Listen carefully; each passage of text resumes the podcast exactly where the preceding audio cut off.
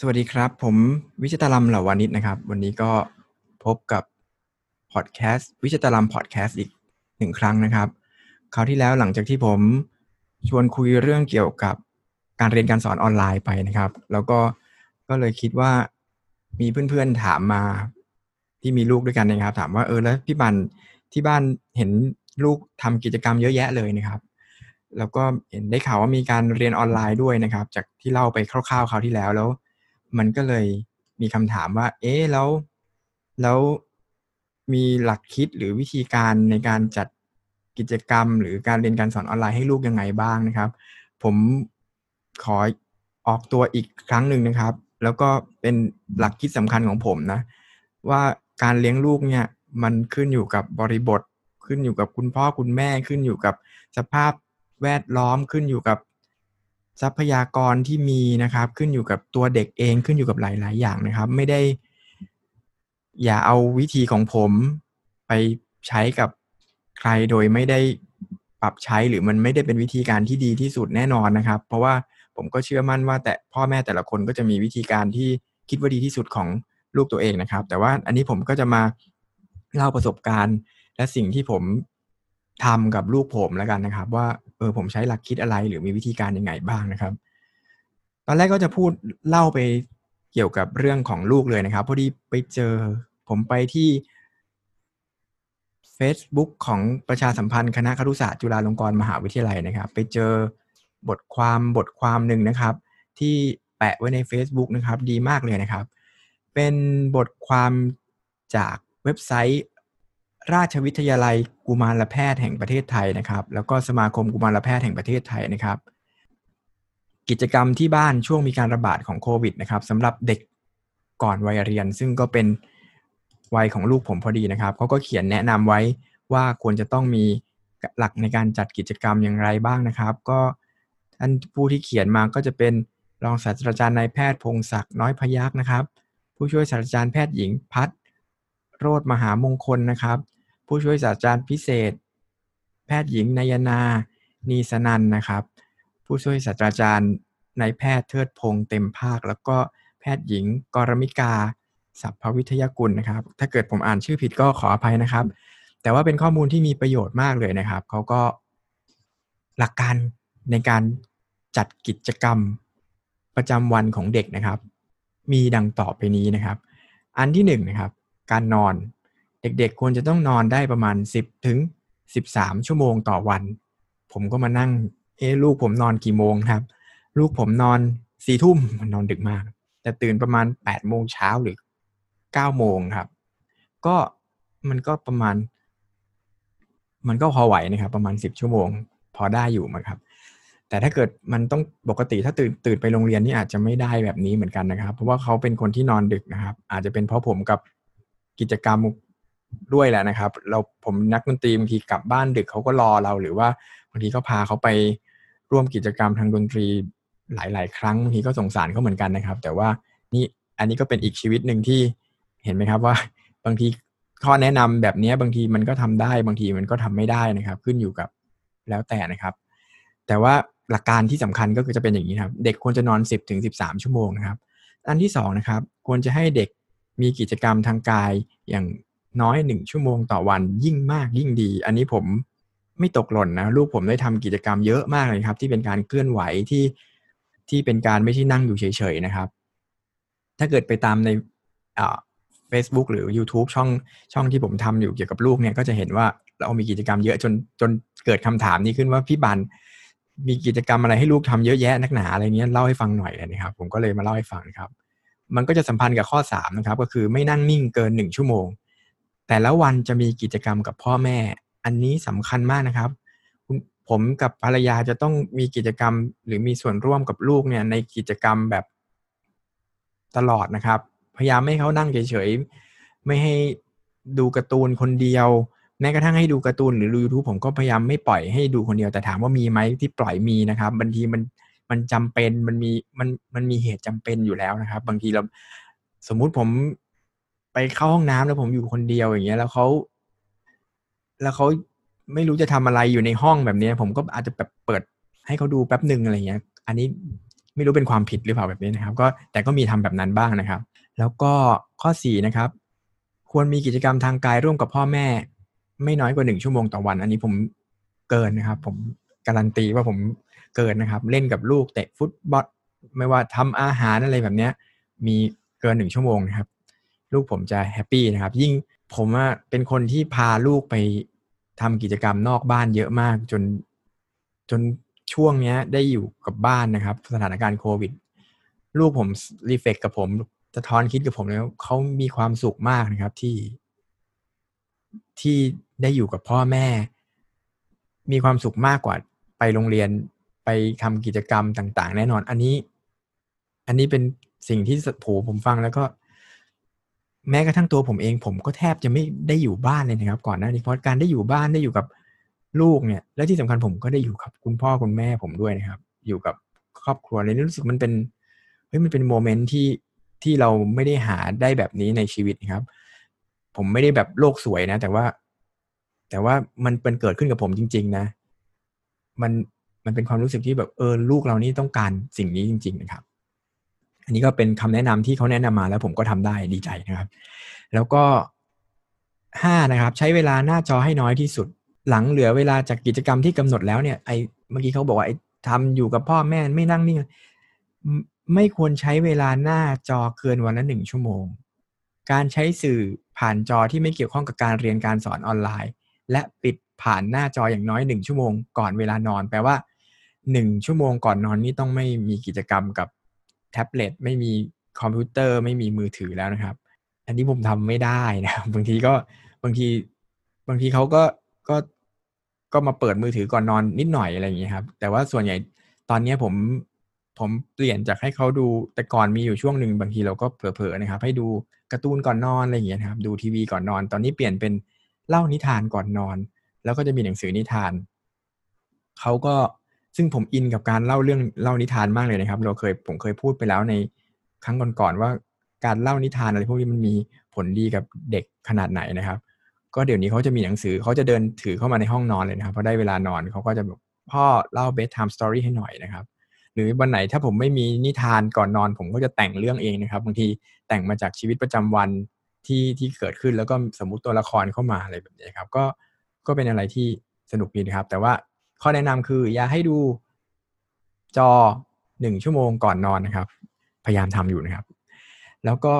การเรียนการสอนข้อ 6 นะครับ การเรียนการสอนออนไลน์นะครับ เขาบอกให้เน้น project based learning นะครับ การเตรียมความพร้อม แล้วก็กิจกรรมเคลื่อนไหวทางร่างกายที่มีปฏิสัมพันธ์ระหว่างครูกับผู้ปกครองนะครับ ก็คือท่านจะมีการเรียนการสอนออนไลน์จริงเนี่ยพยายามใช้ project based learning นะครับ ให้ทำเป็นโปรเจกต์อะไรแบบนี้นะครับสำหรับเด็กอนุบาล ซึ่ง ซึ่งเดี๋ยวผมก็จะลองเล่าอีกทีหนึ่งว่าผม ผมเรียนอะไร ลูกผมได้เรียนอะไรบ้าง แล้วมันเป็นโปรเจกต์ไหม ซึ่งก็มีบ้างไม่มีบ้างนะครับ เดี๋ยวเรามาแชร์กันนะครับ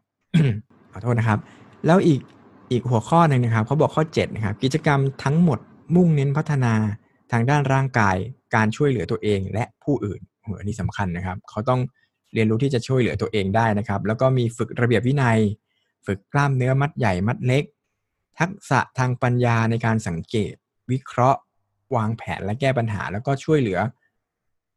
ฝึกความมีความรับผิดชอบ อันนี้ก็เป็นทักษะมนุษย์ทั่วไปนะครับ ซึ่งมันต้องปลูกฝังตั้งแต่วัยนี้นะครับ ผมใช้ความพยายามกับภรรยาอย่างมากในการแต่มันยากเหลือเกินบางทีมันยิ่งเป็นลูกผมเนี่ยเขาอยู่กับคนอื่นเขาจะเรียบร้อยเขาจะเชื่อฟังนะครับ อยู่กับเราเขาจะไม่ใช่เป็นแบบนั้นนะครับเขาก็จะมีความ ดื้อมีความเป็นเป็นพ่อเป็นแม่เขาจะมีอำนาจเขาจะทำในสิ่งที่เขาทำกับคนอื่นไม่ได้กับ ผมและภรรยาอยู่ เป็นประจำก็พยายามหาวิธีในการจัดการตรงนี้อยู่นะครับ ก็แต่โดยรวมเขาเป็นเด็กเรียบร้อยน่ารักนะครับ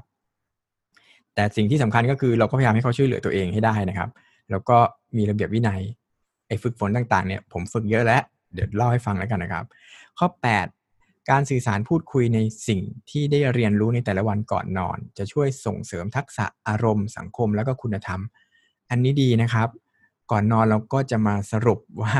เออวันนี้เราทำอะไรมาบ้าง ผมก็จะใช้คำถามง่ายๆว่าวันนี้เป็นยังไงบ้างแฮปปี้ไหมมีความสุขไหมชอบอะไรที่สุดนะครับ ผมก็จะถามเขาว่า เออ วันนี้ในกิจกรรมแต่ละวันเขาชอบอะไรที่สุด แล้วเขาไม่ชอบทำอะไร เราให้เขาเล่าเองนะครับเขาก็จะ ถ่ายทอดออกมาแล้วเราก็จะฟังเขาแล้วก็ไปปรับกิจกรรม หรือว่าทำอะไรเงี้ยหรือบางเรื่องก็ต้องอธิบายเพิ่มเติมในแต่ละวันเพื่อเพื่อส่งเสริมความเข้าใจหรือว่าจินตนาการบางทีผมก็อย่างที่บอกไปนะครับบางทีเอาเรื่องที่เกิดขึ้นสมมุติเป็นปัญหาในวันนี้สมมติเขาดื้อเรื่องเนี้ยบางทีผมก็เอามาแต่งเป็นนิทาน แล้วเวลาเล่าเป็นนิทานหรือแต่งเป็นอะไรพวกนี้ปรากฏว่าเฮ้ยเขาฟังนะแล้วอีกวันรุ่งขึ้นเนี่ย พอผมพูดเนี่ยเฮ้ยจำเด็กคนนั้นได้ไหมที่พ่อเล่าเนี่ย ซึ่งไม่ได้หมายถึงเขานะแต่เขารู้ว่าหมายถึงเขาแหละเขาก็จะแบบฉุกคิดขึ้นมา ส่วนเขาจะควบคุมตัวเองได้หรือไม่ได้เนี่ย ก็เป็นอีกเรื่องหนึ่งอีกโมเมนต์หนึ่งวันขึ้นอยู่กับหลายอย่างอารมณ์กับเขาตอนนั้นอะไรอย่างเงี้ยนะครับ ก็ก็เป็นไปตรงตามนั้นนะครับ ส่วนข้อ9นะครับบอกว่าออกแบบการใช้ชีวิตเด็กอย่างมีระบบมีแผนนะครับ มันจะช่วยสร้างสุขนิสัยที่ดีแล้วก็ดังด้านการกินการนอนการช่วยเหลือตัวเอง สรุปก็คือต้องวางแผนชีวิต ให้มันเป็นกิจวัตรอันนี้จะดีที่สุด ผมช่วงนี้ผมอินกับเรื่องการสร้างกิจวัตรเพราะผมเริ่มจากกิจวัตรของตัวเองก่อนนะครับ ว่าผม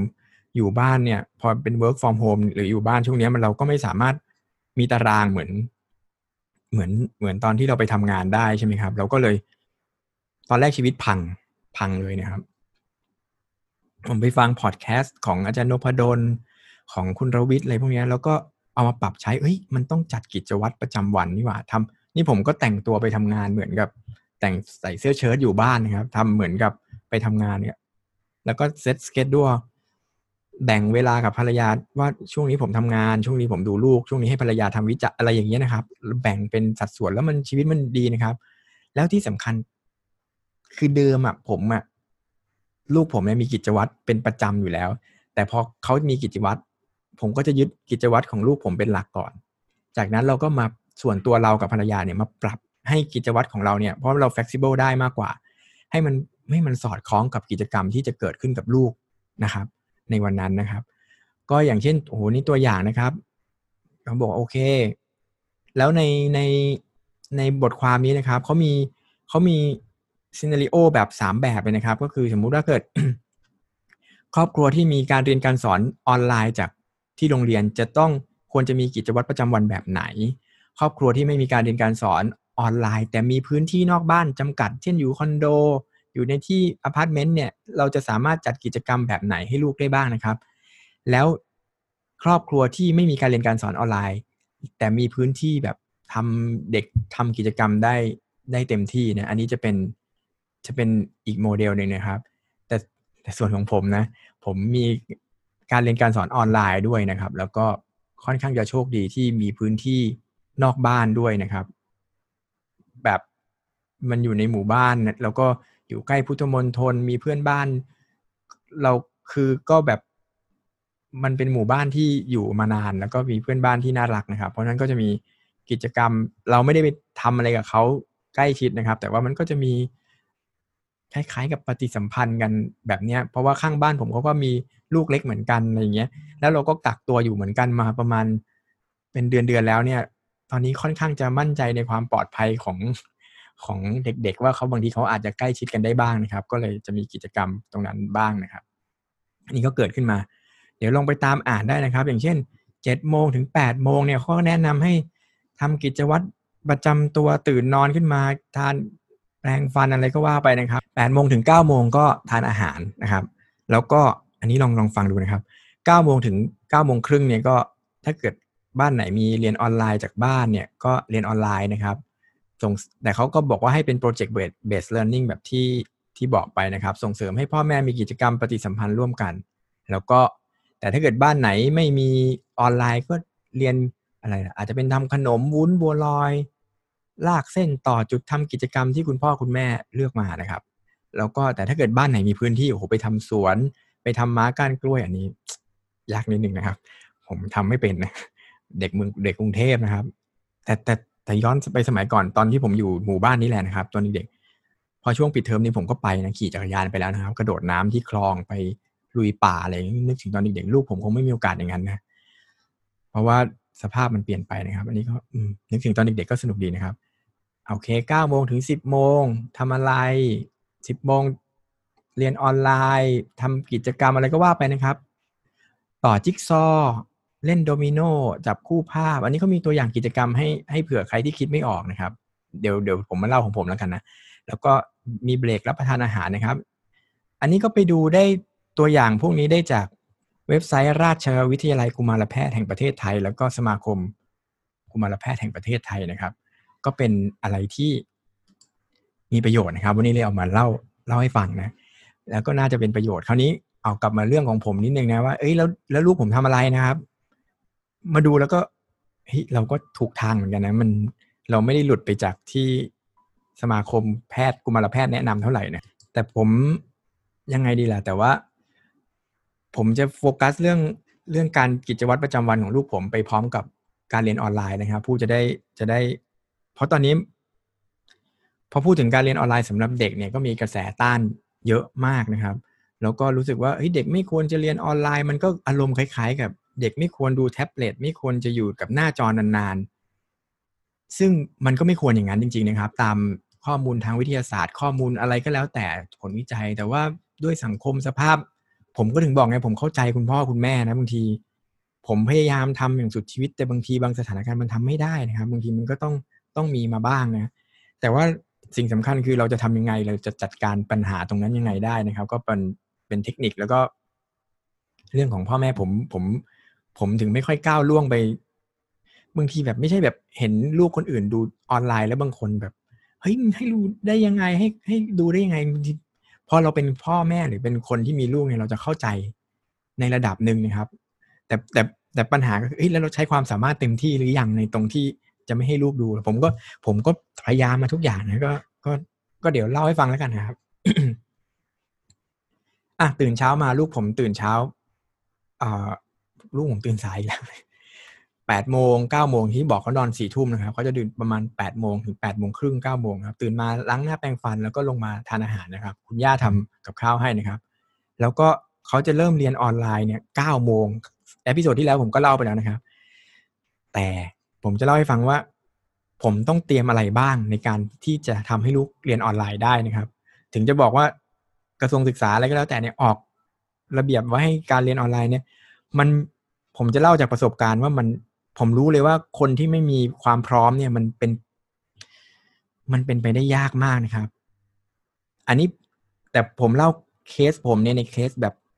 เดี๋ยวจะหมั่นไส้แบบพรีเมียมนะ ผมแบบ luxury นะแบบว่าทำแบบเต็มที่เท่าที่จะทำได้นะครับ อันที่หนึ่งนะ ผมต้องเตรียมตัวก่อนที่ผมก็ต้องตื่นมาก่อนถูกแล้วนะครับ เตรียมตัวด้านทรัพยากรในการเรียนนะครับ อินเทอร์เน็ตผมแบบขอแรงสุด เพราะถ้าเกิดไม่แรงสุดนะครับ บางทีลูกเรียนออนไลน์ข้างล่าง ผมสอนหนังสือข้างบน แฟนผมหรือเอาคุณคุณปู่ก็คือคุณพ่อคุณพ่อผมเนี่ยก็ทำงาน น้องผมก็ทำงานทุกคนใช้อินเทอร์เน็ตหมดเลยนะครับ เพราะฉะนั้น ผมมันดึงสัญญาณกันมากนะ ถ้าอินเทอร์เน็ตไม่แรงนี่คือ จบ นักเรียนออนไลน์เนี่ย ภาพสื่อเสียงแล้วผมเป็นนักดนตรีบางทีใช้อินเทอร์เน็ตทำงานดนตรีน้อง ผมก็ทำดนตรีนะครับพี่โหอันนี้ก็ต้อง ก็ต้องพอสมควรนะครับ ค่าใช้จ่ายก็มานะครับ อันที่สองนะครับ คอมพิวเตอร์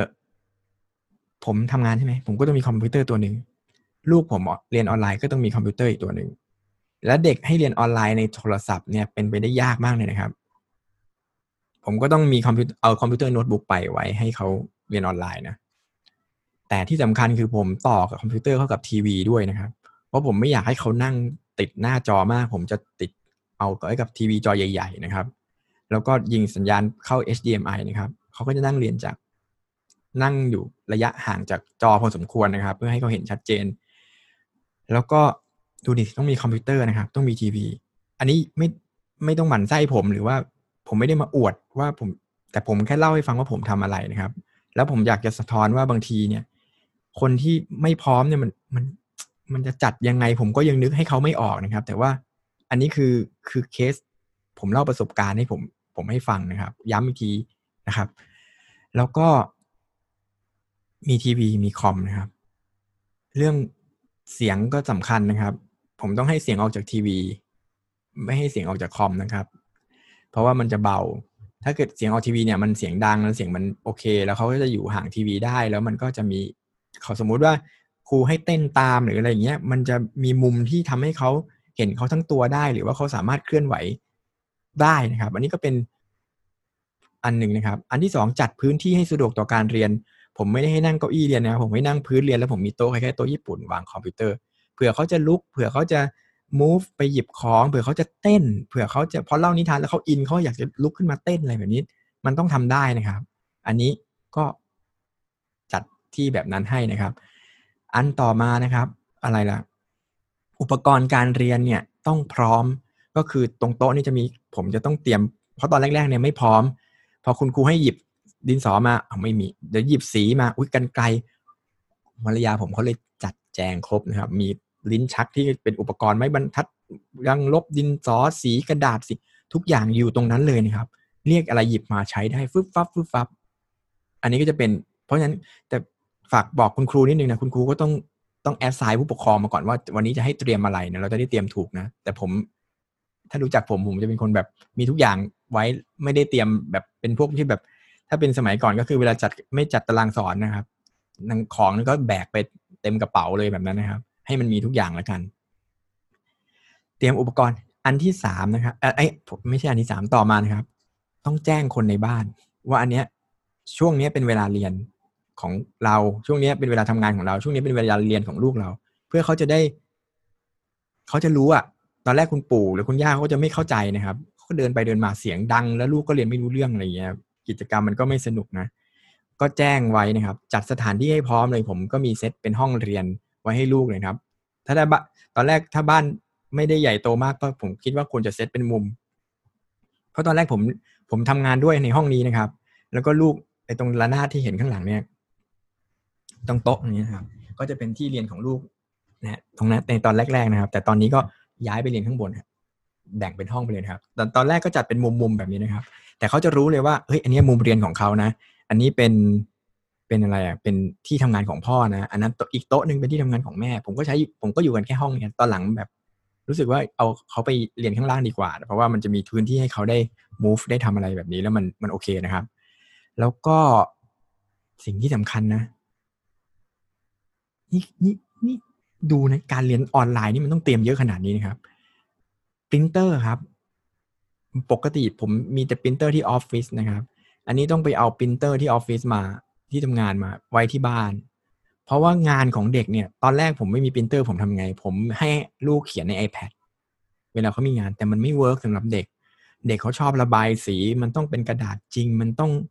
อันนี้สำคัญนะแล้วมันมันต้อง touching มันต้องสัมผัสมันต้องอย่างเงี้ยมันถึงจะมันถึงจะเป็นการเรียนรู้ที่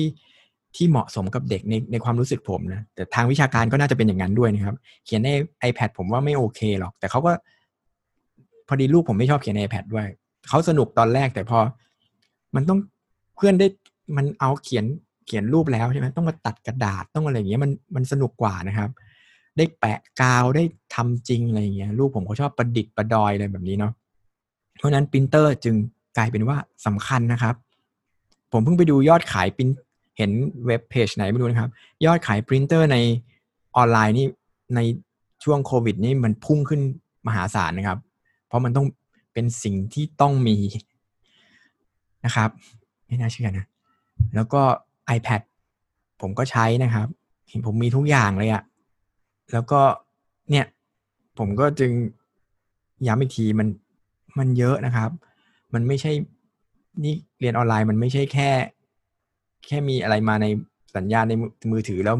มันได้เลยนะ ไม่งั้นมันก็ไม่ต่างจากการที่ให้เด็กดู YouTube หรืออะไรแบบนั้นนะครับ เรียนออนไลน์มันก็มีอะไรที่แตกต่าง แล้วผมก็มีมันมีทั้งข้อดีข้อเสีย แต่ผมก็จะเล่าให้ผมในมุมมองของผมแล้วกันนะครับ เมื่อกี้เป็นการเตรียมตัวด้านทรัพยากร ต่อไปการเตรียมตัวด้านผู้เรียนก็คือเด็กเนี่ย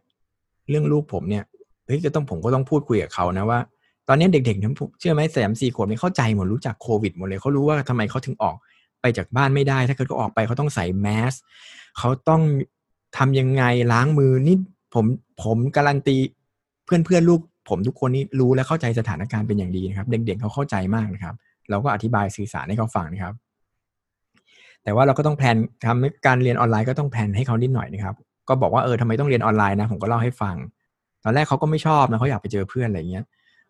ครั้งแรกที่เรียนนี่ล้มเหลวแบบ คือโหเดี๋ยวค่อยเล่านะครับ มันยากมากเหมือนกันนะครับ ต่อมานะครับ ก็ต้องพอเตรียมตัวกินข้าวอาบน้ำ แต่พักหลังนี่บางทีถ้าเกิดแงะจากที่นอนบางทีก็มามาแบบนั้นเลย เพราะว่าข้อดีอย่างหนึ่งคือมันไม่ต้องเดินทางไปโรงเรียนเนี้ยมันเป็นอะไรที่ประหยัดเวลามากเลยนะครับเพราะก็ได้กินข้าวเต็มที่ได้ได้ได้ใช้ชีวิตแบบเหมือนกับโรงเรียนมันอยู่ที่บ้านนะนี่เป็นข้อดีนะที่ที่มันประหยัดเวลาแล้วมันก็ได้ความรู้แบบ ไม่ต้องเดินทางไปไกลๆนะครับ อีกอันหนึ่งนะครับก็ อ๋อ พอดีว่าลูกผมเนี่ยห้องตอนนี้ย้ายไปเรียนที่ห้องคล้ายๆกับห้องกินข้าวนะครับ ก็แบ่งโซนไว้เพราะฉะนั้นพอเขากินข้าวเสร็จเขาก็จะกระดึบกระดึบมาเรียนที่ที่โต๊ะคอมพิวเตอร์เลยก็จะไม่มีปัญหาตรงนั้นนะครับ เพราะฉะนั้นการเตรียมตัวผู้เรียนของผมเนี่ยสำหรับเด็กเนี่ยผมรู้สึกว่าก็เล่าให้เขาฟังหน่อยละกันว่าทำไมต้องเรียนแบบนี้สถานการณ์เป็นแบบนี้นะครับ แล้วก็ไม่ได้มีปัญหาอะไร ดีไม่ดีจะเป็นข้อข้อดีด้วยซ้ำที่ที่มันทำให้ ให้ประหยัดเวลาในการเดินทางนะครับ แล้วก็ตัวครูนี่ก็ผมเล่านิดนึงตอนตอนแรกที่คุณครูสอนออนไลน์นี่ก็มีปัญหาเหมือนกันนะครับ คือคุณครูไม่ได้คุณครูอนุบาล ผมเข้าใจเลยว่าไม่ได้ชินกับการใช้เทคโนโลยี เขาก็จะชินกับการใช้สื่อมือ สื่อการสอน การประดิษฐ์ประดอย กระจุกกระจิกของน่ารักสื่อที่เป็นสื่อทำมืออะไรอย่างนี้นะครับ พอมาให้ใช้ซูมใช้ แอปพลิเคชัน แล้วเขาต้องทำจากบ้านไม่มีคนอำนวยความสะดวกเนี่ยทุกอย่างวีคแรกนี่มันติดขัดไปหมด ผมบอกเลยว่าแบบพังทั้งครูทั้งเด็กนะครับ แต่ว่าแต่ว่าก็ก็ผมเห็นความพยายามอย่างมากของครูแต่ละคนที่ที่พยายามจะสอนเนี่ยผมเล่าให้ฟังนะครับ แต่ว่านิดนึงนะครับ เรียนออนไลน์ในที่นี้ที่ผมเรียนเนี่ยเขาจะให้เรียนแค่ subject หนึ่งเนี่ยวิชาหนึ่งสิบนาที ผมย้ำนะสิบนาที ไม่ใช่ชั่วโมงสองชั่วโมง ครึ่งชั่วโมงสิบนาทีแค่นั้นเอง พอสิบนาทีเสร็จแล้วก็ให้ทำกิจกรรม โดยให้คุณพ่อคุณแม่นั่นแหละเป็นคนทำก็จะมีการบ้านมี worksheet มีสมมติให้ตัดกระดาษทำ flashcard วาดรูประบายสี มันก็กลายเป็นว่าเรานี่แหละ ต้องทำนะครับ คราวนี้ก็เลยจะบอกพ่อแม่นี่และคนเลี้ยงดูนี่ต้องสำคัญมากนะครับ ผมไม่แน่ใจว่าคือรัฐบาลหรือว่ากระทรวงคงต้องคิดเรื่องนี้อะมันคือ เด็กอนุบาลเรียนออนไลน์ไม่ได้ถ้าไม่มีผู้ปกครอง ไม่มีพ่อแม่ เราจะปล่อยให้ลูกเรานั่งแบบนั้นอยู่ไม่ได้นะครับ ผู้ปกครองต้องสำคัญมากนะ อย่างที่ผมเล่าให้ฟังคือ ผมกับภรรยานี่ต้องแบ่งเวลามาดูลูกหรือมาดูกิจกรรมที่ที่ให้เขาทำนะครับ แล้วก็คืออยู่กับเขาจริงๆผมถึงบอกว่า มันกลายเป็นว่ามันเป็นเวลาที่ผมได้สอนลูกจริง ๆ นะครับ ได้สังเกตลูกได้เฝ้ามองลูก คือ หลายคนก็โจมตีการเรียนการสอนออนไลน์เนี่ย แต่ผมผมรู้สึกว่ามันดี ตรงที่มันเหมือนโฮมสคูลเลยอะจริงๆอะถ้าจัดดีๆเนี่ยออนไลน์มันเป็นแค่ไกด์ไลน์ให้เราดูแค่สิบนาทีเท่านั้นแหละว่าเราต้องสอนอะไรนะครับ แล้วจากนั้นเดี๋ยวพ่อแม่ที่ พ่อแม่เนี่ยถ้าเกิดมีความใส่ใจหรือมีมันทำได้อะผมผมรู้สึกอย่างถ้ามีเวลานะแต่ไม่ได้บอกว่าทำได้ทุกคนนะครับหมายถึงว่ามันแล้วแต่ละบริบทผมย้ำอีกทีนะแต่มันเนี่ยผมก็มานั่งเรียนกอไก่ขอ จริง ๆ มันไม่ได้เรียนก็สมมติว่าโรงเรียนที่ดีเนี่ยเขาคงไม่ได้สอนเขียนกอไก่แต่แบบเขาก็จะมีกิจกรรมแนะนำให้คุณพ่อคุณแม่ไปทำเพื่อให้เด็กอยากเรียนอยากเขียน หรือมีกิจกรรมอื่น ๆ ที่ส่งเสริมอะไรก็ว่าไปนะครับ มันก็จะเป็นลักษณะนั้น ลูกผมเรียนเนี่ยสิบนาที แล้วก็เบรกเก้าโมงหนึ่งหนึ่งคลาสนะครับสิบนาที แล้วก็เก้าโมงครึ่งอีกหนึ่งคลาสนะครับ เป็นภาษาอังกฤษ ภาษาอังกฤษเขาก็จะเรียน circle time ชีวิตประจำวันวันนี้เป็นวันอะไร แล้วก็มีเรียนโฟนิกอะไรพวกนี้ครับว่าพูดตาม อันนี้ผมจะพูดยากหน่อยผมพูดสำเนียงไม่ค่อยชัด ก็พยายามจะเขาก็จะเน้นที่การให้ครูฝรั่งมาพูดแล้วก็ให้เด็กตามนะครับอ๋อแล้วอีกอย่างหนึ่งครับ ต้องไม่ไม่เปิดไมค์เด็กพร้อม ๆ กัน เพราะบางทีเนี่ยบางอันนี้ก็เป็นเรื่องเล่านะครับบางทีพ่อคุณแม่พ่อคุณแม่เนี่ยถ้าไม่ได้อยู่หน้าจอกับเด็กตอนที่เด็กเรียนนะครับบางทีเด็กเขาก็จะมี ทำอะไรกับคอมแล้วเขาก็จะส่งเสียงดัง หรือคุณพ่อคุณแม่บางคนที่ไม่ได้จัดสรรที่เรียนโดยเฉพาะเนี่ย เสียงทำกับข้าวเสียงจากอาม่าเสียงจากอะไรมันจะเข้ามาในคอม แล้วเด็กเขาก็จะไม่ไม่รู้วิธีการจัดการ เพราะฉะนั้นต้องมีคนนั่งประกบคอมเด็กเลยนะครับ ถ้าจะให้เรียนการเรียนการสอนแบบมีประสิทธิภาพเนี่ยมันต้องต้องต้องต้องมิวเสียงต้องเปิดเสียง และหน้าจอเนี่ยบางทีอย่างผมเนี่ยนั่งทำถึงขนาดแบบว่าเฮ้ย ถ้าคุณครูพูดเนี่ยเราต้องให้หน้าจอคุณครูใหญ่ใช่ไหม แต่พอถึงเวลาคุณครูเรียกเราลูกเราพูดเนี่ย ผมก็จะเปิดหน้าจอให้ลูกเรามันใหญ่นิดนึงเขาก็จะตื่นเต้นอุ้ยทำไมเขาตัวใหญ่ขึ้นมา แล้วเขาจะสมมติให้ออก acting ท่าทางเขาจะเขาจะตื่นเต้นนะครับ มันมีรีเฟกปฏิกิริยาตรงนั้น ถ้าเกิดมันเหมือนกับเรา หรือผมทำเรียนดนตรีเล่นการแสดงอย่างนี้บ่อยมัน เราพูดเราเหมือนเป็นผู้กำกับอะซีนฉากว่าให้มันเป็นยังไง อันนี้ผมอาจจะเวอร์นะ แต่ว่าสนุกนะครับ ก็ก็ลองทำดูแล้วกันนะครับ ต่อไปอะไรล่ะ แล้วก็จากนั้นก็จะว่างยาวเลยนะครับเก้าโมงครึ่งเก้าโมงสี่สิบใช่ไหมถึงเที่ยงเนี่ยเขาจะไม่มีเรียนเลย อะผมทำอะไรนะครับ ก็คุณภรรยาผมเขาก็จะไปสอนเปียโนลูกแหละ โชคดีเนาะเล่นดนตรีเป็นนะครับ ก็สอนสอนเปียโนลูก ให้แทนนี้จะเป็นกิจวัตรเหมือนกันนะครับ พอเขาเรียนอันนี้เสร็จเขาก็จะได้มาเล่นดนตรี ได้ซ้อมเปียโน ได้เล่นดนตรีนะครับ แล้วก็จะมีมีกลองบ้างอะไรบ้างนะครับ หรือถ้าเกิดบางวันไม่เป็นเปียโนก็จะเป็นผมก็จะสอนซอ แต่ถ้าไม่สอนซอซอก็จะเป็นน้องน้องชายผมก็เล่นดนตรีนะครับ ก็จะมาตีกลองอะไรแบบนี้นะครับ ก็จะสลับกันไปให้มันไม่น่าเบื่อ หรือไม่บางทีผมก็จะชวนเขาเตะฟุตบอลเลยนะครับ ผมบางทีผมรู้สึกว่าเขาอยากจะเคลื่อนไหวแล้วอะไรเงี้ยผมก็จะให้เขาเตะฟุตบอล แต่ตีกลอง ตีกองเตะฟุตบอลเอาไม้กองมาตีฟุตบอลบ้างอะไรแบบนี้นะครับ ก็จะเป็นอะไรที่ที่ดีนะนะครับ มันก็คือกิจกรรมที่เราออกแบบเหมือนผมทำโฮมสคูลเลยอะกลายเป็นว่าไอการเรียนการสอนออนไลน์เนี่ย ถ้าผมมองโลกในแง่ดีสุดๆนะมันเป็นการที่ทำให้ผมได้มาอยู่กับลูก แล้วก็ได้ศึกษาลูกได้ทำความเข้าใจการเจริญเติบโตของเขานะครับ เดี๋ยวก็หาว่าผมเป็นพวกโลกสวยเองนะครับ แต่ผม ผมก็เป็นพวกโลกสวยแล้วเนาะมองอะไรในแง่ดีไว้ก่อนนะครับ หาประโยชน์จากสิ่งที่มันเกิดขึ้น ให้มันได้มากที่สุดเท่าที่เราจะวิธีของเรามันจะได้นะครับ แต่ไม่ใช่ปัญหาชีวิต แต่ก่อนที่ผมจะลงตัวแบบนี้โอ้ยผมทะเลาะกับภรรยานะครับ แบบมันจัดเวลาไม่ได้มันแบบอุ้ยมันต้องจินตนาการว่าคนไม่เคยทำแบบนี้นะครับมันมาอยู่ด้วยกันยี่บสี่ชั่วโมงอยู่กับลูกตลอดเวลา ผมรู้เลยว่ามันช่วงแรกมันไม่ มันไม่สวยแบบนี้นะครับ มันมันเต็มไปด้วยปัญหานะ แต่นี้ผมก็มาเล่าสิ่งที่มันตกผลึกมาแล้วให้ฟังแล้วกันนะครับ แล้วก็พอเที่ยงก็จะเรียนภาษาจีน ภาษาจีนเขาก็คุณครูก็มีเทคนิคดีก็สิบนาทีเหมือนกันนะครับเขาก็จะเอา powerpoint มานี่แหละธรรมดา แล้วเขาก็จะมีตัวการ์ตูน สมมติลูกผมเป็นเอาลูกลูกผมมา ลูกเพื่อนมาใครมาโรงเรียนบ้างเขาก็จะเอารูปลากมาใน powerpoint ทำเป็นใช้ powerpoint สวยๆนะครับ แล้วก็ลากไปลากมาใครชอบสีอะไรอะไรเงี้ย แต่ก็อ๋อและนอกจากนั้นนะครับ อันเมื่อกี้มันเป็นไลฟ์สดใช่ไหมสอนสด นอกจากนั้นที่โรงเรียนเขาจะจัดสื่อแบบที่เป็นคล้ายๆ กับวิดีโอ อย่างเช่นสมมุติว่าเรื่องเขาจะมี story time ก็คือเล่านิทานให้เด็กฟัง โอ้โห อันนี้คุณครูจะจินตนาการบางคนแต่งเป็น Snow White บางคนเป็นอะไรเล่านิทานนะครับ บางคนสมัยตรงนี้บางทีจริงๆเนี่ยผมดูหลายหลายคนนะบาคนทำเอฟเฟกสวยอะไรอย่างเงี้ยมันแต่เด็กมันก็จะก็ตื่นเต้นนะครับ แต่ว่า ไอการที่ทำสื่อมือเนาะที่เป็นเป็นสื่ออ่าเป็นรูปกบก็มีตัวกบมามี อันนี้ให้อันนี้ที่เป็นเอกลักษณ์หรือเป็นลักษณะของสื่อที่เด็ก ๆ อนุบาลชอบเนี่ย มันยังใช้ได้อยู่ดีมากนะครับ ก็คือเพียงแค่เราก็หยิบขึ้นมาสมมุติผมว่าหีบสมบัตินะ ก็หยิบหีบอันนี้ขึ้นมาแต่นี้ผมผมไม่ได้ทำมือเนาะก็เนี่ยอย่างเงี้ยเราก็เล่าเรื่องไปอะไรแบบนี้นะ อันนี้เด็กก็ชอบมากไม่จำเป็นคุณจะต้องเทคโนโลยีสูงส่งเพียงแต่ว่าคุณมีกล้องที่ที่ถ่ายได้เนี่ยบางบางคนคุณครูอนุบาลก็ใช้เทคนิคที่ใช้นั่นแหละนะครับ แล้วก็ได้ผลเด็กก็ชอบแล้วก็ฟังนะครับ ตอบตามอะไรแบบเนี้ยก็เป็นอีกอีกสิ่งหนึ่งที่ผมสังเกตเห็น แล้วก็เด็กก็ชอบชอบชอบที่เป็นวิดีโอเหมือนกัน เพราะว่าเขาดูซ้ำได้ไง แล้วมันก็เป็นหน้าคุณครูของเขาไงแล้วเรื่องก็จะเปลี่ยนไปทุกวันทุกวันนะครับ อีกอันหนึ่งที่ มีก็คืออ๋อสอนพละมันก็ดีนะครับ คือคุณครูพละเขาก็จะมีกิจกรรมมามาให้ทำซึ่งมันก็จะแบบสมมุติว่ามีกลวยวางอย่างนี้ เขาจะต้องจับยังไง หรือวิ่งตีเส้นทํำยังไง แล้วผมก็จำกิจกรรมที่ครูทำนั่นแหละ เอาไป คือบางทีเด็กเขาก็ทำตรงนั้นเลย แต่บางทีเราก็ทำกับเขาก็ได้นะครับ แล้วก็ตอนเย็นๆเวลาไม่มีอะไรแล้วเนี่ยเรา เวลาแดดร่มลมตกแล้วแล้วก็เอากิจกรรมพวกนี้ไปทำกับเด็กได้ มันก็เป็นไอเดียให้เราให้เราทำเพราะปกติเวลาเราอยู่กับ เวลาเขาทำอะไรที่โรงเรียนเนี่ยบางทีเราไม่รู้เลยนะครับ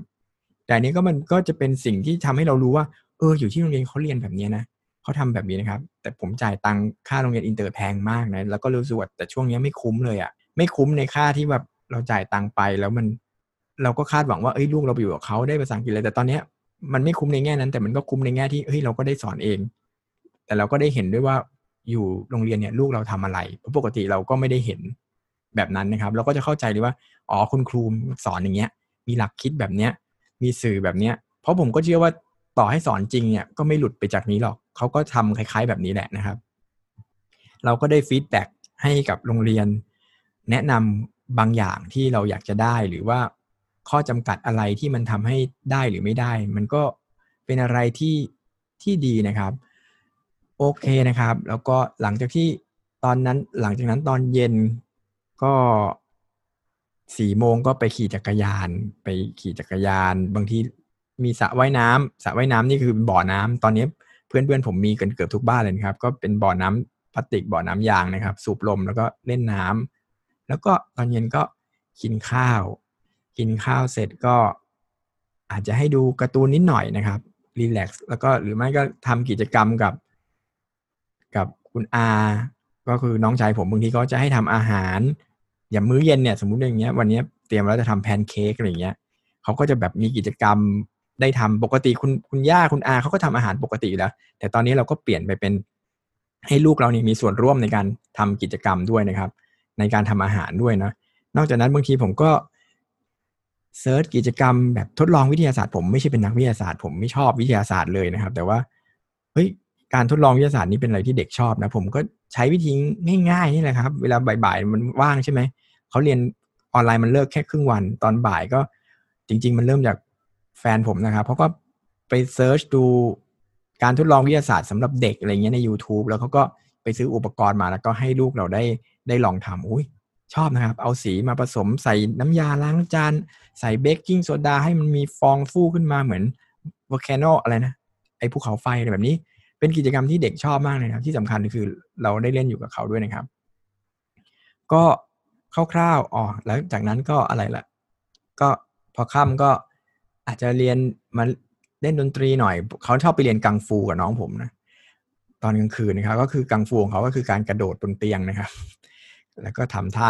เตะเล่นมวยปั้มอะไรกับน้องผมนะครับ ก็สนุกดีนะครับจากนั้นก็มานอนนะครับ ผมก็เล่านิทานก่อนนอนอย่างที่บอกนะ แล้วก็ พยายามจะทวนให้เขาฟังว่าวันนี้เขาได้เรียนอะไรบ้างเขาชอบไม่ชอบอะไรนะครับ แล้วก็เล่านิทานแล้วเขาก็จะนอนพอเขานอนเสร็จผมก็ได้ออกมาทำงานประมาณสี่ทุ่มถึงตีสองอะไรแบบนี้ก็ชีวิตก็จะวนไปแบบนี้นะครับ ก็ประมาณนี้เนาะแล้วก็ข้อแนะนำมันสำหรับที่ผมอยากจะแนะนำนะครับ ในการเรียนการสอนออนไลน์หรือว่าการจัดกิจกรรมให้ลูกนะครับ อาจจะไม่ใช่เป็นข้อแนะนำแล้วกันเป็นข้อแลกเปลี่ยนหรือประสบการณ์ที่ผมเรียนรู้มานะครับ ผมรู้สึกว่าการเรียนออนไลน์เนี่ยมองให้มันเป็นประโยชน์ก็เป็นประโยชน์ได้นะครับ ก็คือมันก็เป็นตัวอย่างหรือเป็น pattern กิจกรรมที่ทำให้เรามีไอเดียในการมาสอนลูกอยู่ที่บ้านเองนะครับ แล้วก็แต่ที่สำคัญต้องหากิจกรรมอย่างอื่น อย่าให้เขานั่งหน้าจออย่างเดียวนานเกินไป ซึ่ง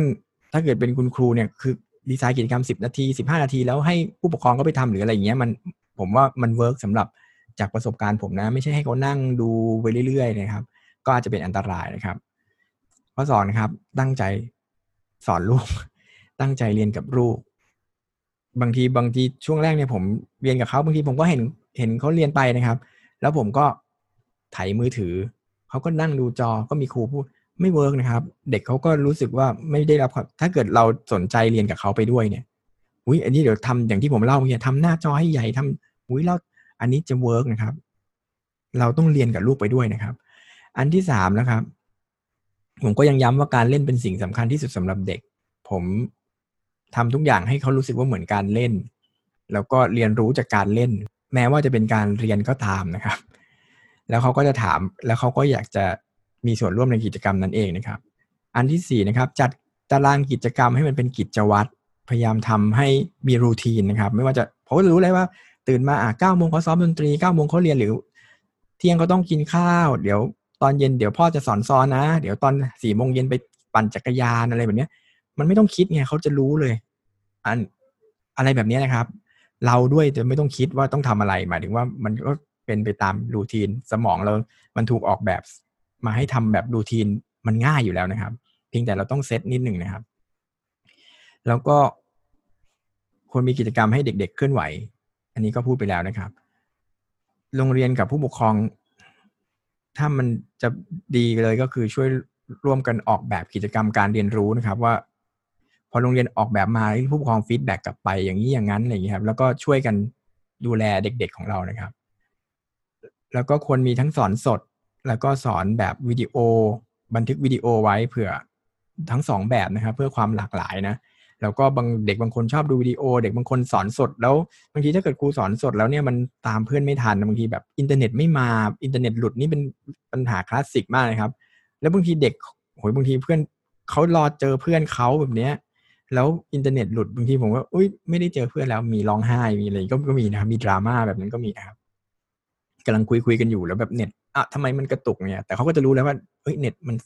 เออเด็กเดี๋ยวก็เก่งนะครับ แล้วก็ควรมีอะไรล่ะ ไม่ต้องเน้นเนื้อหามากนะครับ ผมว่าเน้นที่กิจกรรมอะเป็นตัวอย่างไกด์กิจกรรมให้คุณพ่อคุณแม่หรือคุณพี่เลี้ยงไปทำนะครับ แต่ผมบอกเลยว่าถ้าจะให้ได้ผลคุณพ่อคุณแม่คุณพี่เลี้ยงต้องเหนื่อย ถ้าเกิดคุณหวังว่าจะเหมือนที่โรงเรียนแล้วก็แบบปล่อยให้เขานั่งอยู่เรียนออนไลน์ นั่งไปคนเดียวนี้ไม่ ไม่ work แน่นอนแล้วมันจะเป็นโทษและเป็นข้อเสียของการเรียนออนไลน์ด้วยนะครับ แต่ถ้าจะให้ให้การเรียนออนไลน์ได้ผลเนี่ยต้อง ผมคิดว่าคุณพ่อคุณแม่ต้องมีส่วนร่วม แต่ผมก็ยังยืนยันว่าผมเข้าใจนะมีคนที่ต้องไปทำงานมันต้องมันทำยังไงอะมันผมก็นี่คือเหตุผลที่ผมไม่อยากเป็นนักการเมืองหรืออะไรผมปัญหาแบบนี้ผมคิดไม่รู้ผมคิดไม่ได้ว่าผมต้องทำยังไง คนมันหลากหลายมันเหลื่อมล้ำมัน ผมเข้าใจแต่บางทีนะเห็นใจนะครับ เข้าใจ แล้วก็ เออ อีกอันหนึ่งนะครับ คุณครูต้องซ้อมการใช้เทคโนโลยีก่อน ที่จะมาสอนนะสมมุติจะเปิดเทอมเนี่ยเฮ้ยต้องซ้อมอะ่ะมันต้องซ้อมกับเพื่อนซ้อมกับเพื่อนครูด้วยกันว่าอันนี้จะ work ไหมหรืออะไรยังไงเราจะทำยังไงนะครับ เพราะว่า week แรกนี่บอกเลยว่าเละเพราะทั้งเด็กทั้งครูทั้งพ่อแม่จะไม่เข้าใจนะครับ แล้วก็ต้องมีกติการ่วมกัน คุณพ่อคุณแม่บางคนก็อยากคาดหวังว่าจะจะใช้เทคโนโลยีเป็นนะครับ มันก็มันใหม่ทั้งนั้นนะครับทำใจเลยว่าวีคแรกวีคแรกนี่จะจะจะมีปัญหานิดนึงนะครับ แล้วก็ปัญหาอื่น ๆ ก็นั่นแหละความไม่พร้อมนะครับ ความไม่พร้อมนี่หมายถึงว่า อืม ผมก็พูดไปแล้วมันคนมันบางบ้านยังไม่มีไฟฟ้าเลย จะหวังพึ่งอินเทอร์เน็ตมีอะไรอย่างเงี้ย ถ้าอย่างนั้นก็ต้องอาจจะต้องหัวให้สอนเองอีกผมก็ต้องไปทำงานหาที่ทำมาหากินอะไรแบบนี้ครับ หรือแม้กระทั่งบางคนเนี่ย ถ้าต่างจังหวัดมาก ๆ เนี่ย การที่ให้ลูกไปเรียนเนี่ย มันคือมีข้าวกิน เขาไปใช้ชีวิตอยู่ที่นั่น มันก็เป็นการประหยัดค่าใช้จ่าย อันนี้ รัฐบาลก็ก็คงต้องหาแนวทางในการช่วยเหลือนะครับ เยียวยากันไปนะครับ ก็สำหรับผมก็คงได้เล่าแต่เฉพาะประสบการณ์ที่ที่ผมเกิดขึ้นจริงกับตัวผมในการที่ให้ลูกเรียนออนไลน์นะครับ แล้วช่วงแรกผมก็นำเสนอมุมคิดหรือหลักการในการจัดกิจกรรมให้ลูก ระหว่างที่ ที่เรียนออนไลน์ หรืออยังระหว่างที่กักตัวอยู่ที่บ้านนะครับ หวังว่าน่าจะเป็นน่าจะเป็นประโยชน์กับเพื่อนๆหรือว่าอะไรก็แล้วแต่ที่ที่มีลูกหรือมีต้องหรือพี่เลี้ยงหรือใครก็แล้วแต่นะครับ ที่ต้องจัดกิจกรรมให้ให้เด็กๆในช่วงสถานการณ์อันยากลำบากนี้นะครับ ผมขอย้ำอีกทีนะครับ ผมไม่ได้แนะนำวิธีการเลี้ยงลูกให้ใครนะครับ ผมแค่มาเล่าประสบการณ์แบบที่ผมใช้แล้วผมเจอแล้วมันมัน work สำหรับผม มันโอเคสำหรับผม คนอื่นจะเอาไปใช้ต้องปรับใช้ต้อง adapt ให้ดีนะครับ ผมระวังมากกับการที่บอกว่า เฮ้ยเลี้ยงลูกต้องทำแบบนี้ เรียนดนตรีสอนดนตรีลูกต้องทำแบบนี้ ผมโคตรเข้าใจเลยว่ามันไม่เหมือนกันนะครับ ก็เป็นกำลังใจให้แล้วก็ด้วยความเข้าใจที่ความเป็นพ่อแม่ ทุกคนก็อยากให้สิ่งที่ดีที่สุดกับลูกนะครับ แต่แต่อย่างที่บอกนะครับ มันก็มีเงื่อนไขหลายอย่าง ผมเข้าใจ ผมเข้าใจมากพอผมเป็นพ่อเป็นแม่แล้วนะครับ แต่ก่อนตอนที่ผมเป็นนิสิตฝึกสอนเป็นอาจารย์ที่ยังไม่มีลูกผมก็ไม่เข้าใจขนาดนี้นะแต่ถ้าเกิดเรามีลูกแล้วเนี่ย เราเลี้ยงที่สำคัญคือเราเลี้ยงลูกเองเนี่ย เราจะมีความเข้าใจเรื่องราวพวกนี้ได้ดีขึ้นนะครับ เป็นกำลังใจให้ทุกคนนะครับ แล้วหวังว่าสิ่งที่ผมพูดน่าจะมีประโยชน์ ผู้ฟังนะครับ แล้วเดี๋ยวเราผมก็คงจะหาเรื่องราวดี ๆ มาเล่าสู่ต่อกันเล่าต่อไปนะครับ ถ้ายังมีคนฟังอยู่นะครับ แต่ถึงไม่มีใครฟังผมก็เล่านะผมผมโอเคกับการทำพอดแคสต์มากนะครับ สนุกดีนะครับ ก็พบกันครั้งต่อไปครับ สวัสดีครับ